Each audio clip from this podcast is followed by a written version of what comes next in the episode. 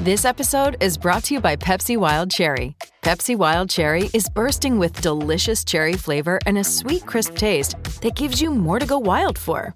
Getting wild may look different these days, but whether it's opting for a solo Friday binge watch or a big night out, everyone can indulge in their wild side with Pepsi Wild Cherry. Also available in Zero Sugar. So grab a Pepsi Wild Cherry and get wild.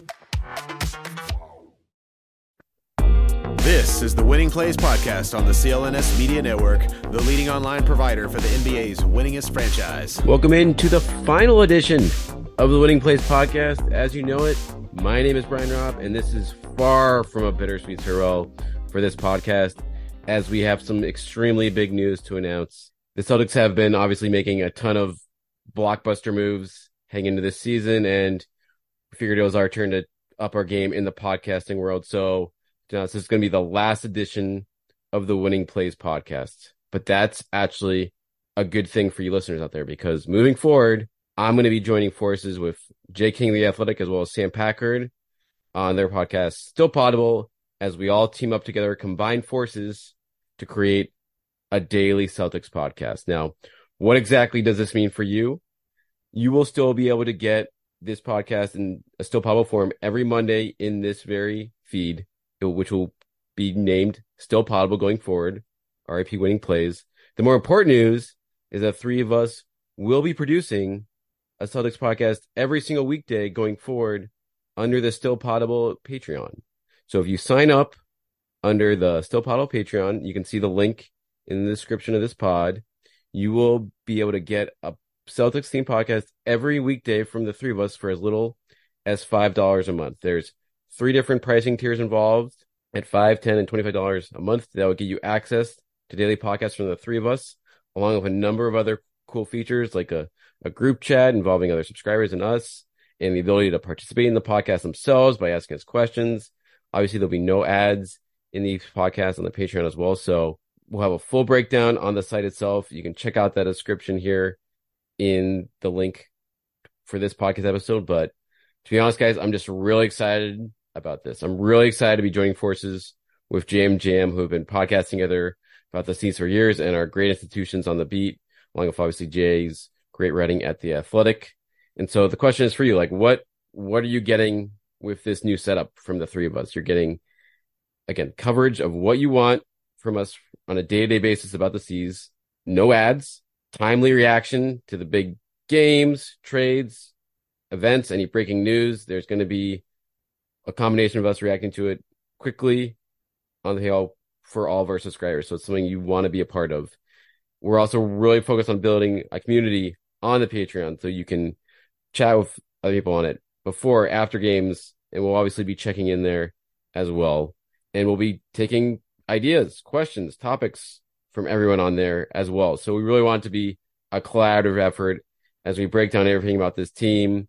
We'll obviously be diving into trade stuff, free agency stuff, draft stuff, because as it comes at any points of the year, this will be a year round endeavor that will keep you posted on a team that everyone's excited about. And the other good news is regular winning plays contributors in the past, such as Chris Forsberg, Michael Pina, Ryan Bernardoni, Souichi Terada. They're also going to appear periodically on the new show as guests from time to time. And I want to give all those guys a special shout out for being a part of the Winning Plays pod in recent years here, and specifically, obviously, co-founders Mike Pina of The Ringer and Rich Levine. Love everyone who's been a part of it. Really enjoyed making shows with those guys, and we will still be a part of the show going forward in guest form from time to time. But it's going to be me, it's going to be Jay, it's going to be Sam on the Still Poddable podcast. We're going to be bringing you fresh content every day in what could be a really special season for the C's. So that's my spiel.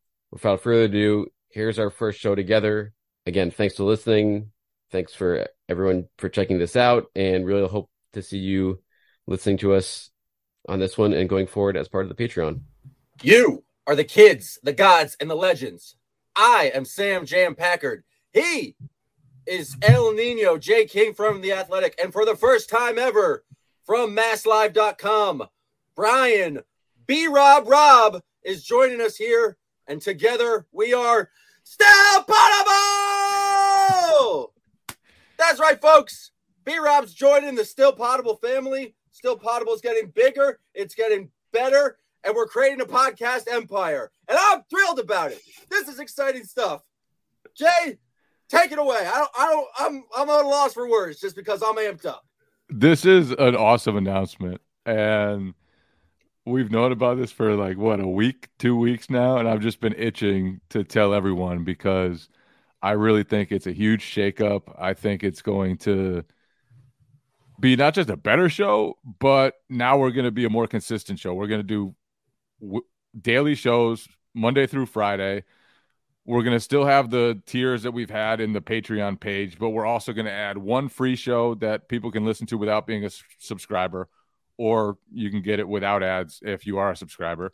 Then we're going to have two the two other tiers, one with two shows a week, the other with the other four shows a week. And you can look at our Patreon page for kind of the breakdown of all that stuff. But I just think this is awesome. And B Rob is just kind of a the perfect fit where he doesn't take himself or this whole thing too seriously. And, but he's also an important part of this extremely talented Celtics analyst who knows a lot about the game. And so to add him is something that really like I just think it's a perfect fit. I cannot echo that anymore, gentlemen. I mean, this is like you know we've we've talked about this for a week or two now, and for a while I've been thinking about you know it'd be great to do something daily on the podcast front, and when the opportunity opened up to do it with you two fine gentlemen, uh, that was something I was head over heels for, and I think we are going to team up and create the most, the best analysis, the best entertaining Celtics daily pod out there for all our subscribers. And you know, the the Celtics made some big moves this offseason, and damn it, it was our turn. And uh, here we are. three. A new Yeah. big three. who, gives, who gives a shit about Kristaps Porzingis and Jrue Holiday? We had a B Rob, the, the biggest acquisition around the Celtics this offseason. And he's coming just in time for the regular season. And I love I really love like it's better to have a show that's every day. It's fresher content. It's better content. It's more in-depth content. And adding a third person just allows us to do that. And the fact that it's B Rob and the fact that he has as much institutional knowledge as he does about the Celtics, the fact that he puts in all the work about the Celtics, the fact that like we we can just add such an awesome perspective to the show. Like I'm so pumped. And again, like I, I've stressed this to the listeners a lot, the all the subscribers and now the people on the free, free show can hear it too. But we don't take it lightly at all that you guys are paying money to listen to us speak about the Celtics.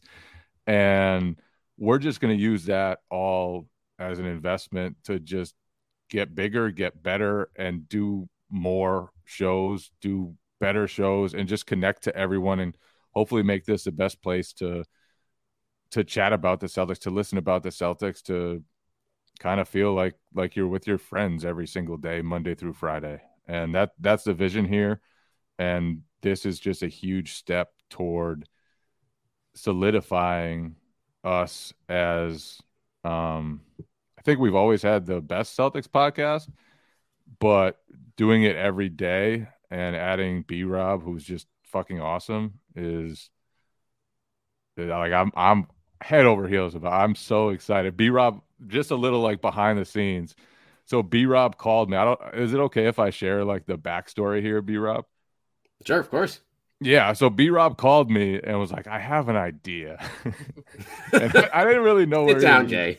Didn't really know where he was going to go with it, and uh, I don't think he under he knew how I would react to his pitch of merging podcasts, um, and adding him to Still Poddable, and immediately I was like, "Oh fuck yeah!" like, like this is amazing. I'm to call Packard. I'm sure he's to be on board too. I called Packard, and Packard was like, "Hell yeah!" There were no reservations at all. And Well, I'm just Like- excited to talk to someone about the Celtics other than you, Jay. And so it's going to be nice to like just kind of change up that dynamic, have different uh, kind of. I think that's a good thing about the show is that um, I think on the free shows on Mondays we're gonna uh, all three of us are going to be in there, but it's just going to be a way for us to have kind of different discussions, and so keep it fresh. And sometimes it'll be B Rob and I, sometimes it'll be Jay and I, sometimes it'll be just just Jay and B Rob. But I think it's a way to kind of have constantly because you know sometimes those discussions get repetitive. But I think as long as they're changing up perspectives, I'm excited to kind of just um, grow and and kind of figure out what all those new dynamics are. So it's gonna be it's gonna be pretty awesome. If you want the free show, take it on Monday, but you're going to want to be listening in for the rest of the week. So sign up, become a kid, get that Tuesday and Thursday show.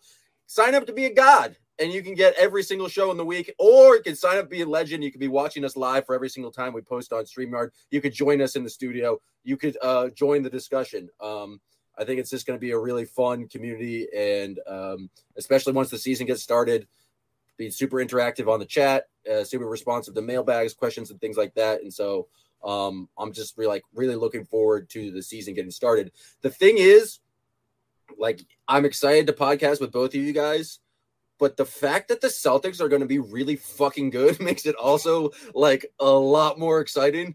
And like the preseason that they just had, um, and just how much it looks like the impact that Kristaps and Jrue Holiday are going to make on this team, I think uh, only further adds that excitement Brian, we haven't like got a chance to um, you know talk to you uh, here on the podcast about kind of like what your impressions were from the the Celtics um, off season, I guess, from their preseason, and what am I justified in having these ridiculously high um, expectations for this team heading into the regular season that starts on Wednesday?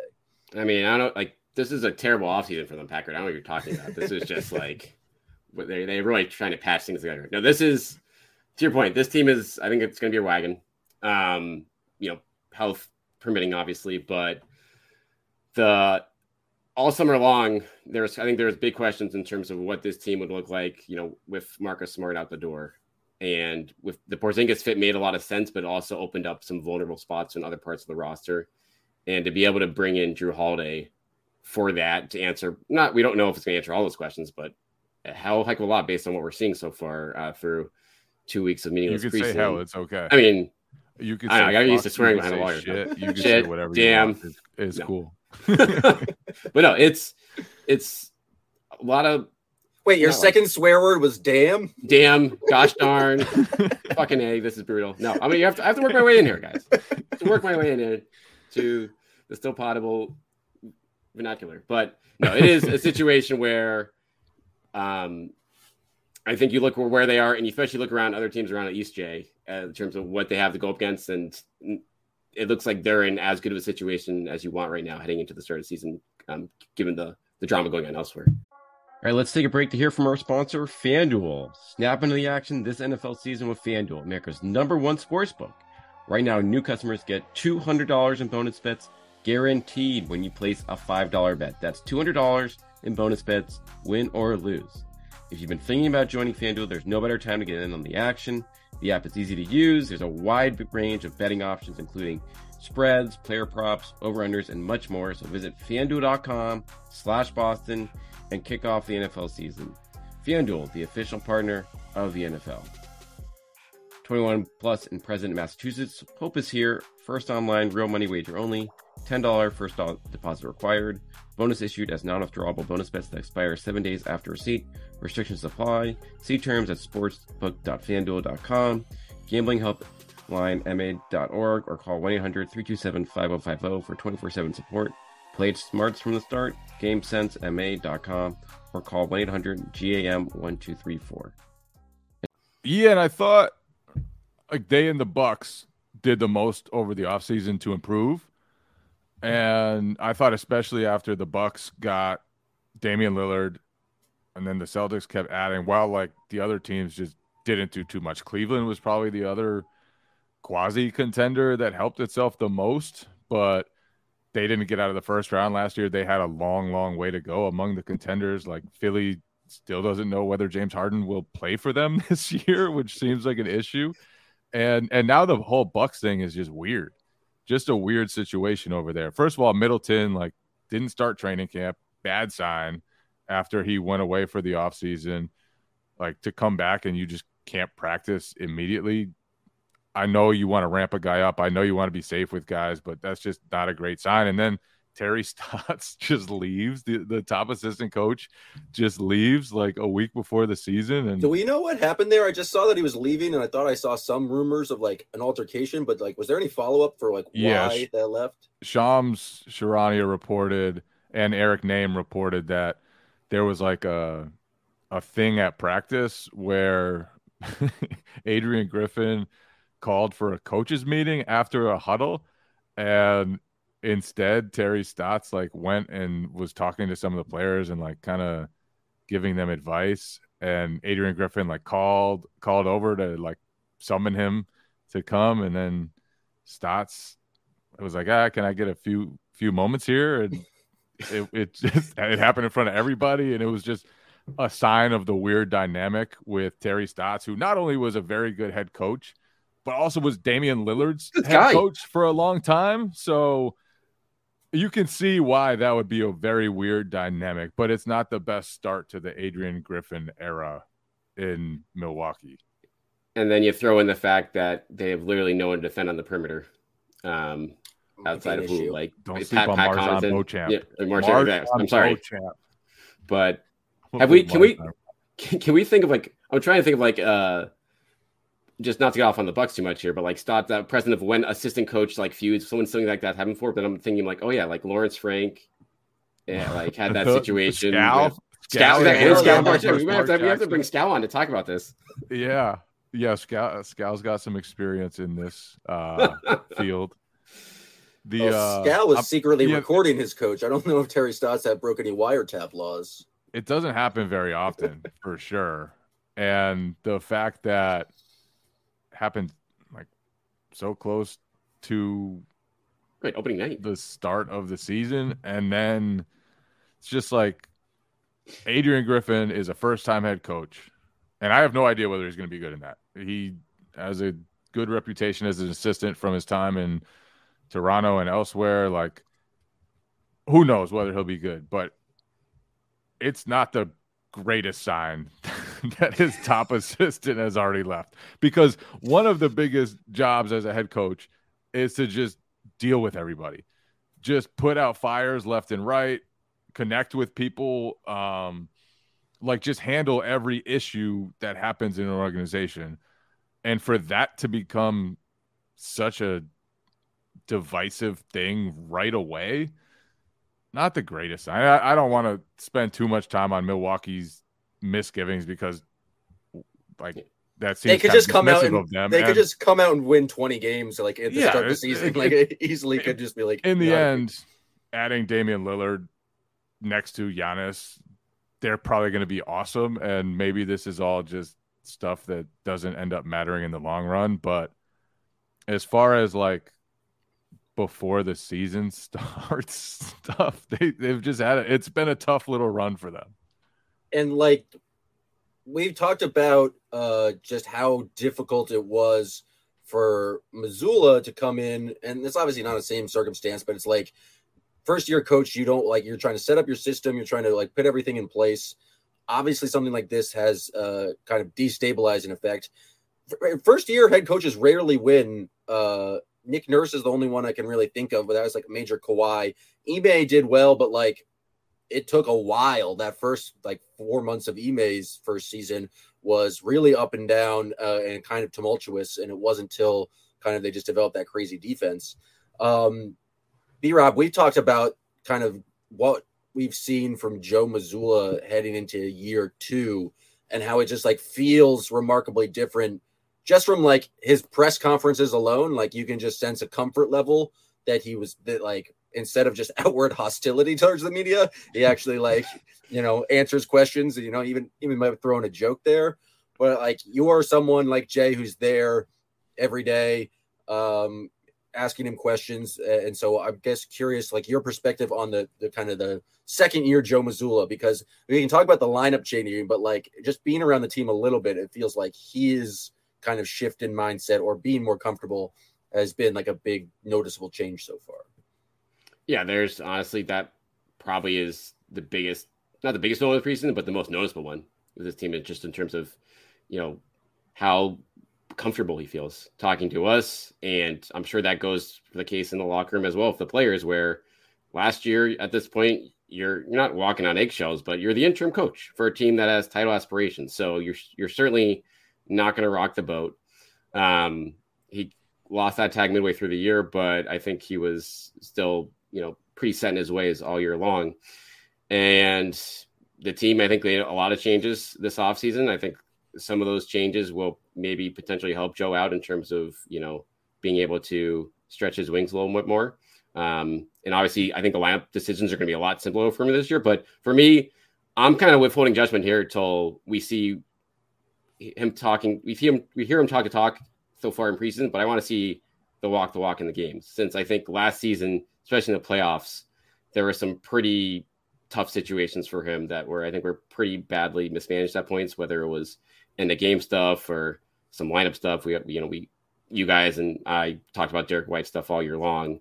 Um, some of that stuff will take care of itself, but I'm very eager to see what type of changes he makes in year two, since that I think will could potentially be a way for this team to go from very good to you know phenomenal in the regular season at least. Yeah, and he's he's saying all the right things. Um, what he's stressed recently is like the need to develop other ways to win besides just beating people with three pointers and I, I wrote a story about this tonight for the Athletic. And while looking back at the stats, it was crazy how unable they were to win when they didn't shoot the ball very well. They were 31 and 1 when they shot at least 40% from 3 and like basically 500 when they didn't. In the playoffs they were 2 and 8 when they shot less than 39% from 3. Wow. Which is like that's a high number. that's high. They that's crazy high. They only won one of like I think it was seven games when they shot worse than 35% from three in the playoffs. And the one was Derrick White's fucking tip in at the buzzer, which was which was very fortunate. So they didn't force turnovers at all. They hardly ever offensive rebounded. Robert Williams was like basically their only chance to grab an offensive rebound last year. And that shouldn't have been the case. Like they did not have to be a bad turnover forcing team. They had Marcus Smart, they had Jayson Tatum, Jaylen Brown, Derrick White, Robert Williams when he played, uh, even though he only played 35 games. That should have been a super disruptive team. And the year before, they finished 11th in forcing turnovers, which isn't great, but it's at least pretty good. And they plummeted almost to the bottom of the league last year. And I think a lot of it was the way that Joe coached the defense. Like it was, it was more conservative style. It was he said that he didn't emphasize defense enough. He wasn't consistent enough with the messaging to the players on that. And you can see that it's different now. And so th- that's what should give Celtics fans confidence is like he's analyzed every single thing he did. He has analyzed every single thing the team did. He has realized that playoff basketball is different than regular season basketball. He has under he understands now that sometimes you can throw his beloved math out the window and you just need to find different ways to win. And the Celtics didn't have that last year. Uh, so I think it's super promising that like he has placed such an emphasis on kind of not winning ugly all the time, but being able to win ugly when they need to. And and like again, they should be a very good defensive team. They should be a very disruptive defensive team with Jrue Holiday, with Derrick White, Tatum, Brown. Like they should be able to get a lot of steals, get out in transition, be a really dangerous team in that regard. They were not good at any of that stuff last year. And and it's on Joe to to change the the strategies, to change the focuses, and I think he started to do that. So I would like I came into this season wanting to see exactly what he changed. And it's a lot. Like he really reviewed everything.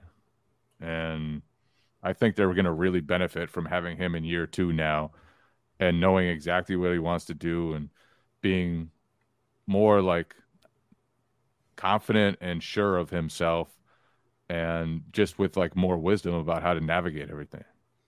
What do you think? What do you guys think the adjustment is on the defensive end to be more aggressive, to take like to try and generate more turnovers? I think, like obviously, just having the players that they do have in Jrue Holiday and Derrick White, that's like probably two of the best perimeter defenders in the league. Maybe maybe put Alex Caruso in there as well, but like obviously just having that talent, but like scheme wise, they're not going to. It doesn't feel like they're necessarily going to be a switch everything team with uh, Kristaps in there. So what are they doing to kind of be more aggressive and, and just try to, I guess, generate more turnovers and get out in transition? To me, it's probably just two things. I just off the top of my head. One, if you have Jayson Tatum talking about wanting to make all defensive team, that's probably going to help. Um, yes. as like just from a straight effort standpoint for him. Not that he he's been a good to great defender in the past, but if he's if he's committed to that every night here, that helps there. And two, I think honestly, like I and this is we'll go for offensive too to to what Jay just talked about. Like I think just getting a little more unpredictable. Like they had a conservative scheme and they didn't really stray from it too much over the course of the year. And I think that led to problems at points in the playoffs. If they if they throw some wrinkles in here and there based on their personnel, I think that can go a long way in terms of certainly creating the turnovers you want and just, you know, keeping offenses guessing a little more, um, you know, possession possession. Yeah, and I think they have they're so smart. Like defensively, they just have a lot of really smart defenders who are capable of of doing all that stuff on the fly.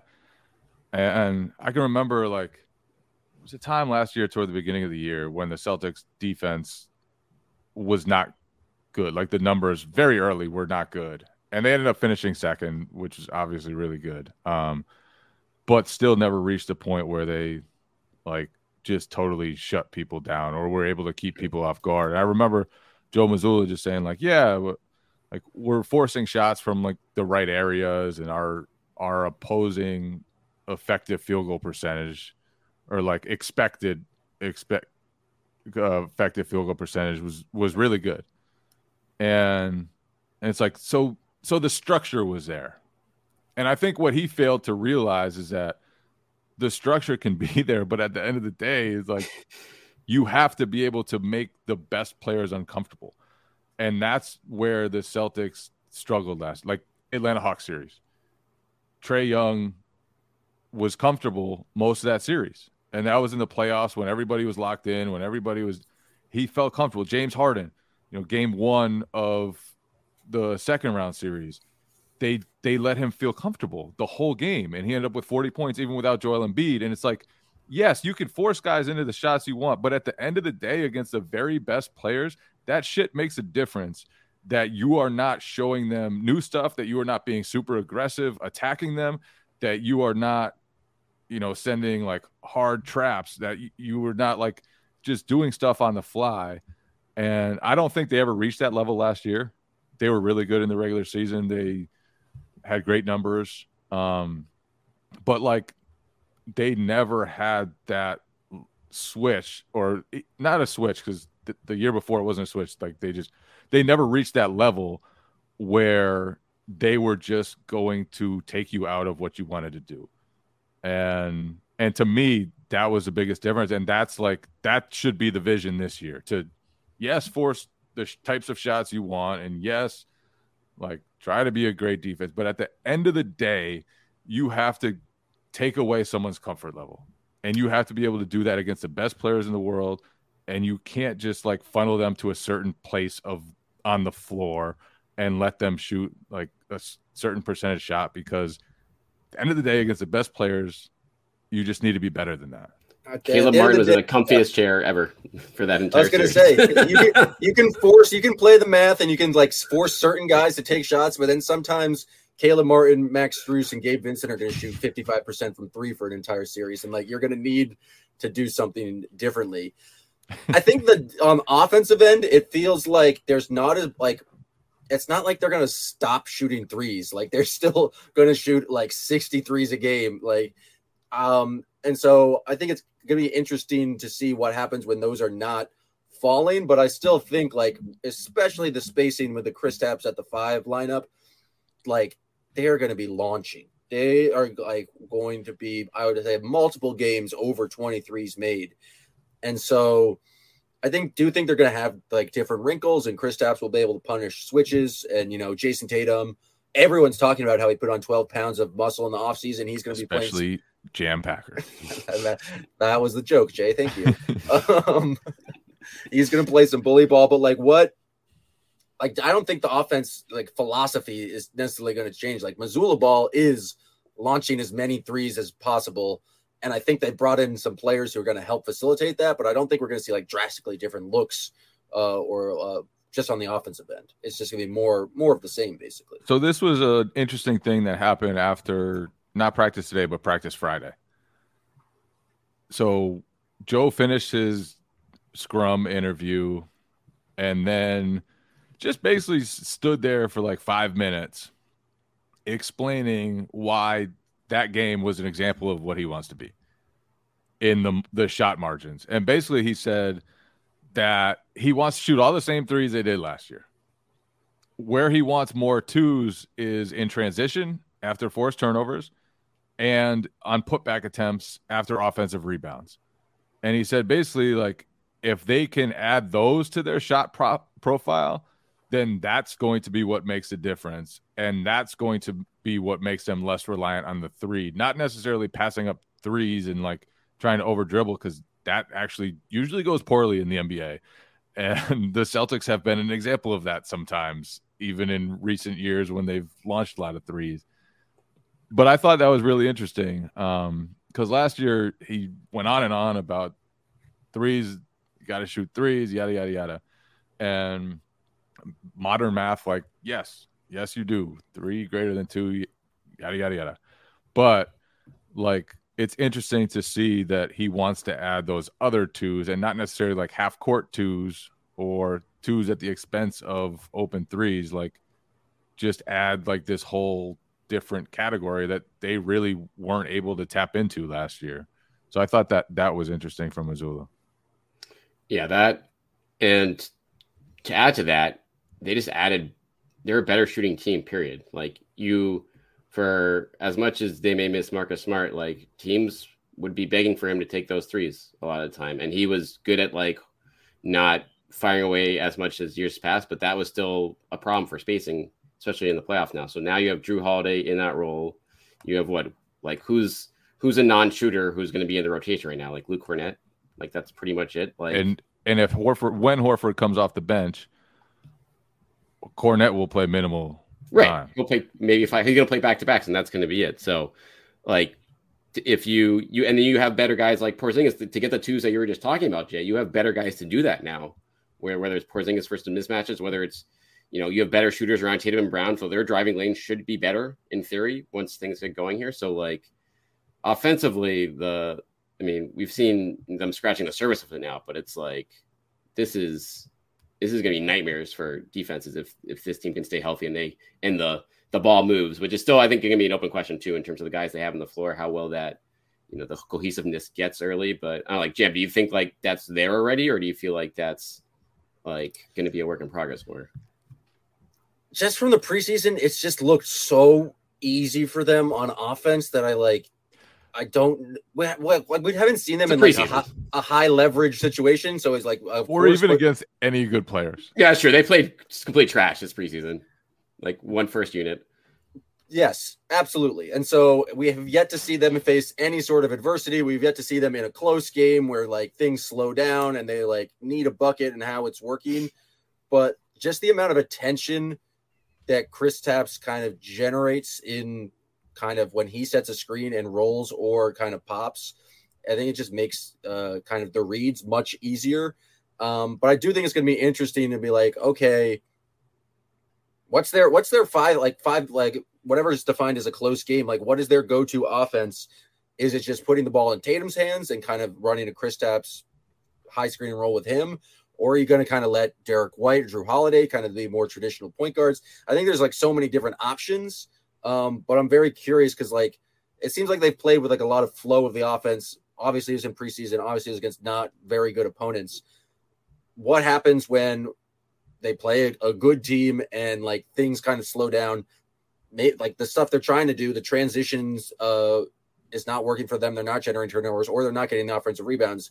What's their kind of default kind of like clutch offense. And this point, I just have no idea what that is. I'm assuming you put the ball in Jayson Tatum's hands and try to make a play, but um, I'm just kind of curious, like who's going to be the main playmaker facilitator? Because it felt like last year when they needed something, it was kind of Marcus Smart, Jayson Tatum two man game, and they really developed a chemistry where um, either one screen for each other, they kind of knew where they'd want to be, and that was the kind of like break in need of emergency kind of offense. I don't know what that um, offense is now, um, but we have we have no idea at this point. Like I, I think they just have a much more talented kind of, as you mentioned, shooting roster. So maybe they won't, won't have to worry about that as much.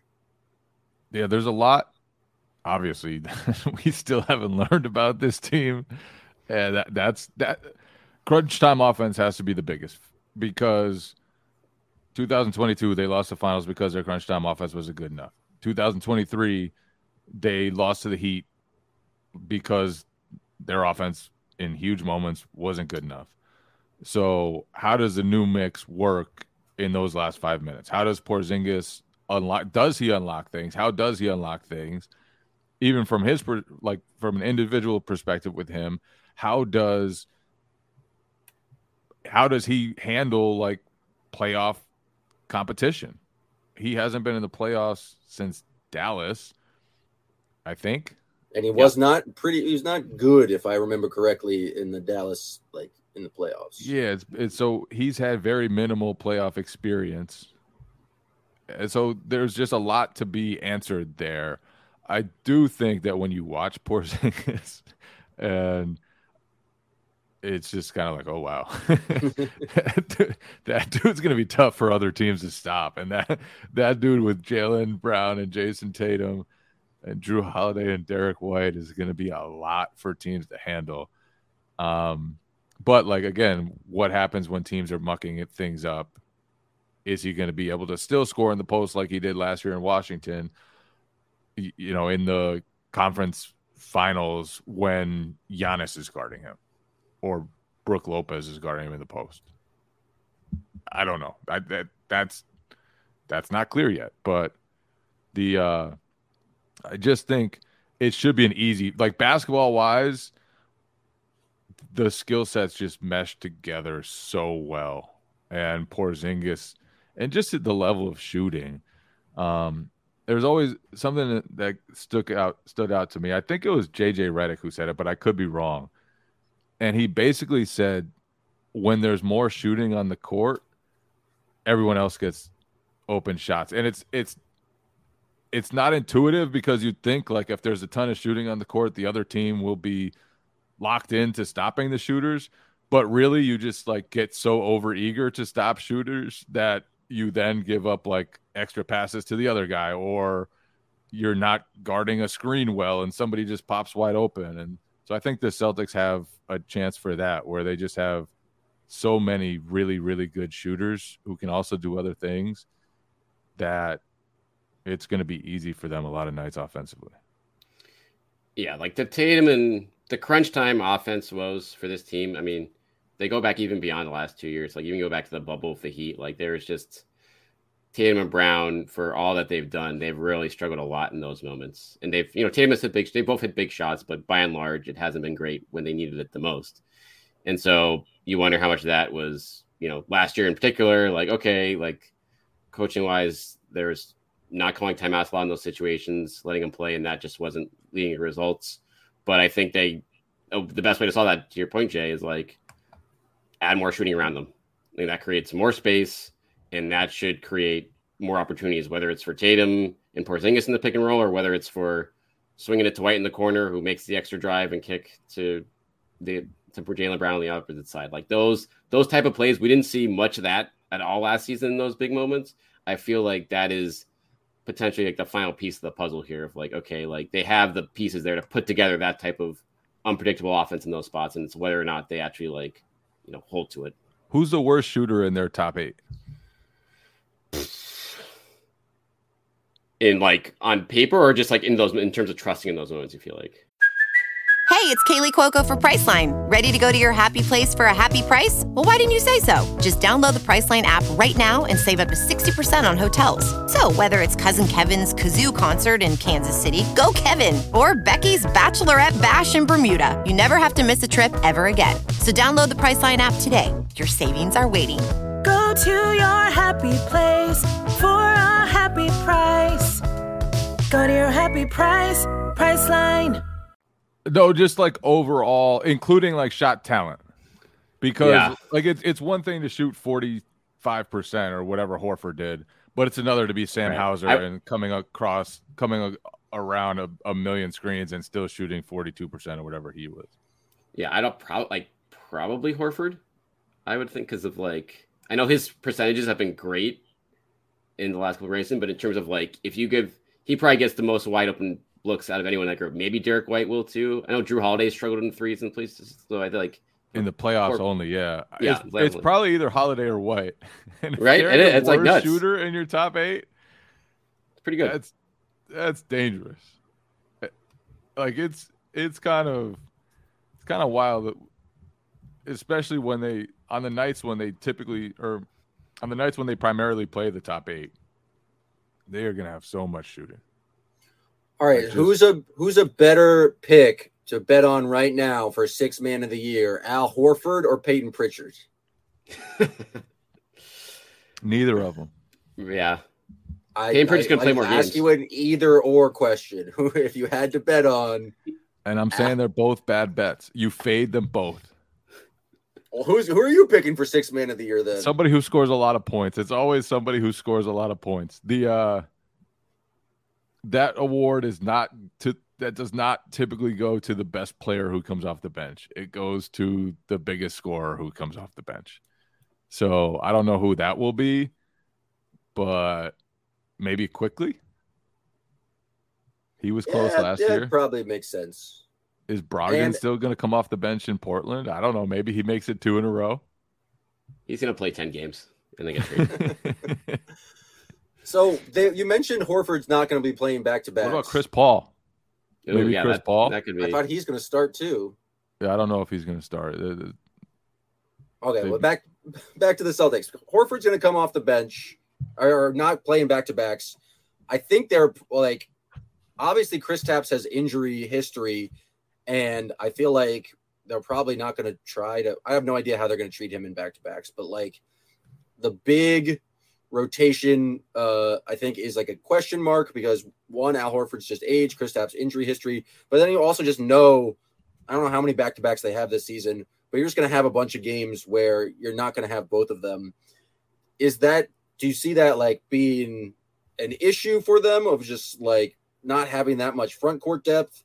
Um, and how do you think the roster is prepared to kind of deal with that? Just knowing that there's like, there's just going to be some games where you're not going to have both of your bigs in Kristaps and Horford. And then because behind that, there's just not that much uh, kind of talent there. As much as I enjoy Luke Kornet and How dare you? How dare you? Um, yeah, I, I, there's no question. I don't think they're. I mean, this is going to be an ongoing saga. I think we're going to. They're going to add someone else to this team in the front court that maybe they trust a little bit more than those guys, and they don't have hot take. Um, they only they have this six million dollar TPE from Grant Williams. That doesn't get. I mean, there's not a whole lot of guys that fit into that, but there's a couple that are like intriguing and probably a bunch of them aren't available now, but that situation in a couple months down the road, like, well, we'll get into that when the time comes. But I just think with this team, with the urgency of this team right now, you have to build in an insurance plan. And Luke Kornet is great for the regular season. He can he's an innings eater guy, but if one of those guys goes down the playoffs and you know Oshae O'Bris, Oshae Brissett isn't cutting it in those you know stretch four, stretch five minutes, then like this is an area to kind of I think monitor all year long in terms of like who's out there and who could be a a good uh you know emergency piece in that front. Yeah, and some of it depends on whether Brissett or Stevens kind of solidifies themselves Yeah. as someone worthy of minutes and capable of playing not just regular season minutes, but but playoff minutes. And it's probably a long way for either of those guys to get to that point. They both shot the ball terribly during preseason, which will be one of the limiting factors for them. If they can't shoot, then it's going to be really tough to have them on the court in the playoffs. Lamar Stevens, he saw that last year in Cleveland where he started a bunch of games and then come playoff time was just not really part of their plans. So think if one of those guys solidifies themselves, then you can play smaller a little bit if you do have a front court injury. Um, but yeah, I'm I'm with B Rob on this one. Like that's something to watch. They're they're clearly all in to win a title right now, and typically like there are bigs to get who can make a difference. And we saw them go out and get Daniel Theis a couple years ago. It wasn't Put on the board. yeah, it wasn't the the the sexiest acquisition ever, but I wouldn't go that far. but then Robert Williams went down, and it was super important to have a reliable backup big in Daniel Theis. So, yeah, I, I unless Queta like takes control of those minutes, unless Kornet is really good, then then that's definitely something that that they might do at the deadline. But uh, th- then again, last year they went and got Mike Muscala, and And- that was that was their you know front court depth piece guy, and he did nothing for them. Uh, he had like two good games when he first got to Boston, and then did nothing for them. So it's maybe it's harder to find a, a serviceable big than than I I just gave credit for.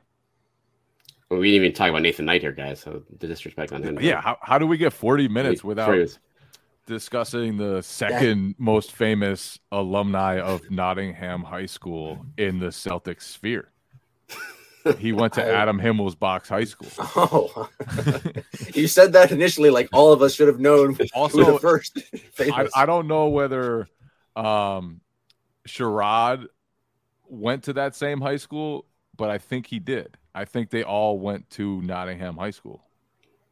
So you have the rankings of um, Himmelsbach, Knight, then Sherrod in terms No, of that was just a, that was just a stupid joke.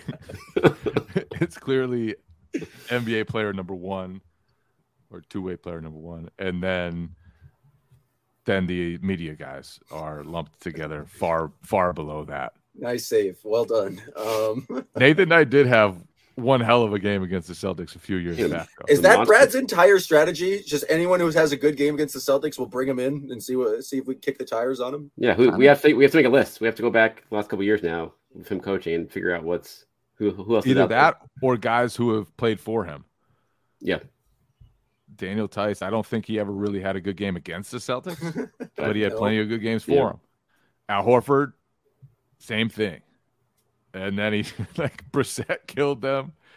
Nathan Knight, that was that was one of the worst performances the Celtics have had in a long time. The Nathan Knight game. It was did Monroe him- play in that game too? It was Greg him Monroe? and Greg Monroe just cooking them when they had most of their guys available. I want to say it was during that the weird COVID year It was. but I I don't really remember.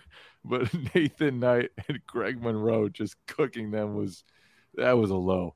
That was a low. That was Ime's Ime's yeah, that, year, during right? the twenty and twenty start to Ime. Like- before before things started to click for the Ime Celtics. They were just getting toasted by Greg.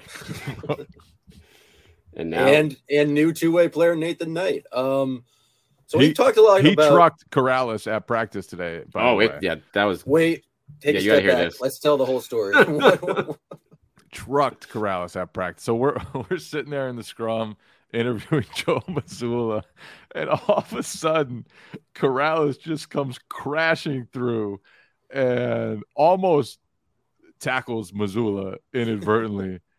and uh I don't know exactly what happened on the court because I wasn't watching it, but somehow Nathan Knight collided with Corrales, who was like seven, eight feet off the the court and Corrales. Mean, it was it was magical. I I wish Corrales had had fallen into Joe. I wish he had fallen into a camera. I wish it had been more of a aftermath, more damage done, but it was still magical. it was it was like a one on one game on the court, and if I unless I didn't hear it, the, the funniest part is like Krause was like, "Oh my god!" Like he took a shot. I mean, Nathan Knight is six nine. Like that's a lot. he was going full steam ahead. That's a lot of dude coming in there, and then he just like left. And, like nothing happened. Like Krause, was like, "Oh my god!" And then Nathan Knight just turned around back to the court. Get back Yeah. to. I don't think there was any like stopping to apologize. It wasn't like checking to see what happened. It was like he he went right back into the game. and Corrales is a big dude. Like to Yeah. send him flying into a, a scrum is uh kind of wild. So I would have been dead. I would have been dead if that was me in Krause's spot. I, I'm probably half his size. it was probably fortunate that it wasn't anybody else because there are a lot of people who who would have just gotten absolutely trucked. But Corral, what is he like six five? he, he like played hoops. Like yeah, 200. 200. I'm not. I'm not going to guess his weight. could, could, could come off a little disrespectful, Check with sources. but he's a big dude, and uh, he didn't go down. He No, he stumbled, he staggered, he almost ran over like five or six people, but he stayed on his feet. Good for him. Shouts to him. All right, we've talked a lot about this Celtics team, and like, obviously they have championship expectations. I think we've talked about a lot of things like whether or not Kristaps can perform in the playoffs, what their clutch offense is going to be with respect to the playoffs. We might be getting a little bit ahead of ourselves because there are, do have 82 games to play before they even start that. And to borrow a Bradism, and I think uh, Joe would approve because it feels like Joe is very much a, a Kaizen disciple of Brad. Um, a memory that always sticks out to me is when they lost that series to Milwaukee. Brad just went on and on about how Milwaukee has championship habits and the Celtics didn't have championship habits. And that's basically just like sub uh, subtweeting Kyrie for not really being locked in. but the idea of just like building those habits and like that is kind of like part of what the point of the regular season is is to like kind of like work on these things and uh, develop cohesion and trust among the players.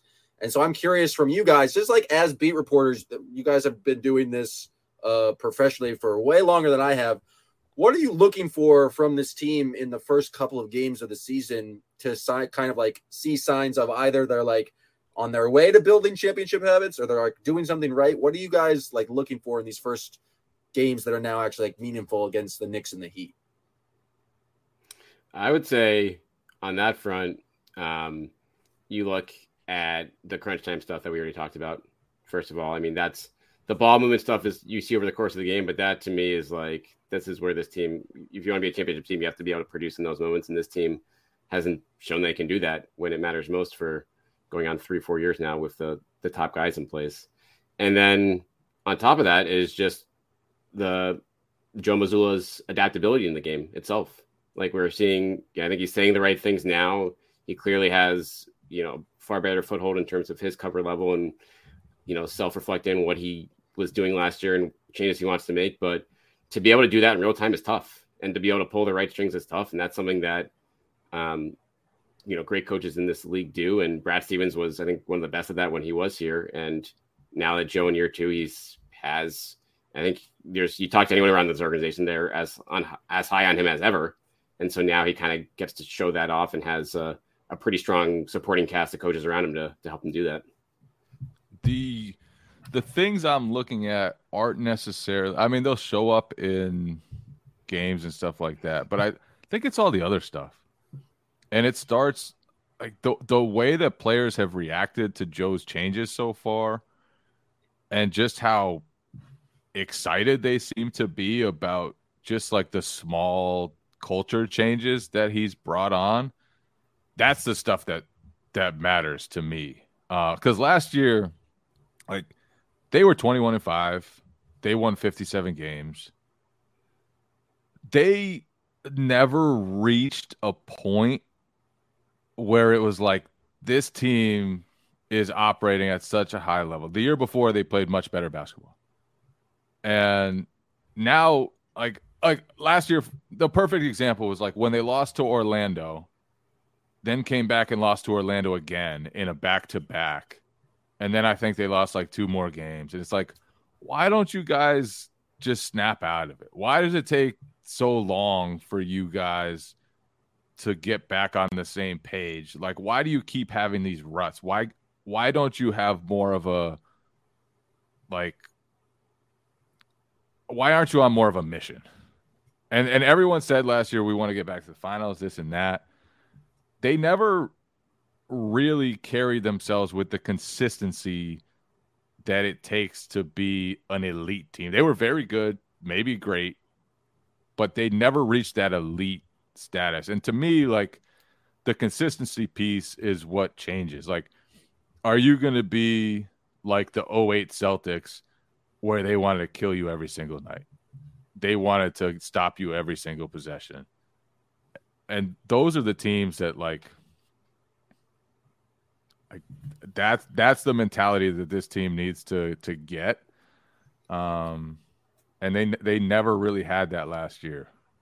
And then the other piece like you said is um just just the offense like late game offense do they have solutions against all types of defensive coverages and it, it won't like crunch time offense five minutes a game super small sample size by definition um but do they have the cohesion do they have the answers do they know what they want to get to does Chris Kristaps fit in in that can they utilize him without sacrificing parts of what make Tatum, Brown, and Holiday great. All that stuff. And then on top of it, like how different actually is Mazzulla? Like it's it's cool to be different now in preseason. What happens in the middle of the season? Can he, you know, make those changes quicker rather than needing a full off season to to get to the place where he should have been at last year? If that.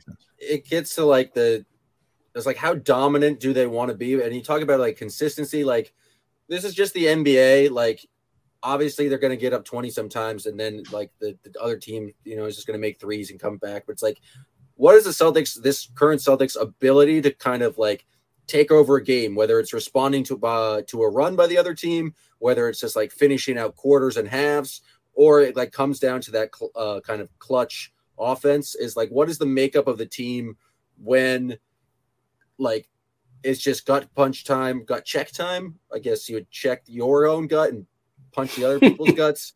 Um, but like, can they kind of flip the switch and just be like, oh, this is our game now? Like, yeah, we're we're going to take over. Because I think, as you mentioned, Jay, like that team last year was very good, but it was so reliant on making three pointers.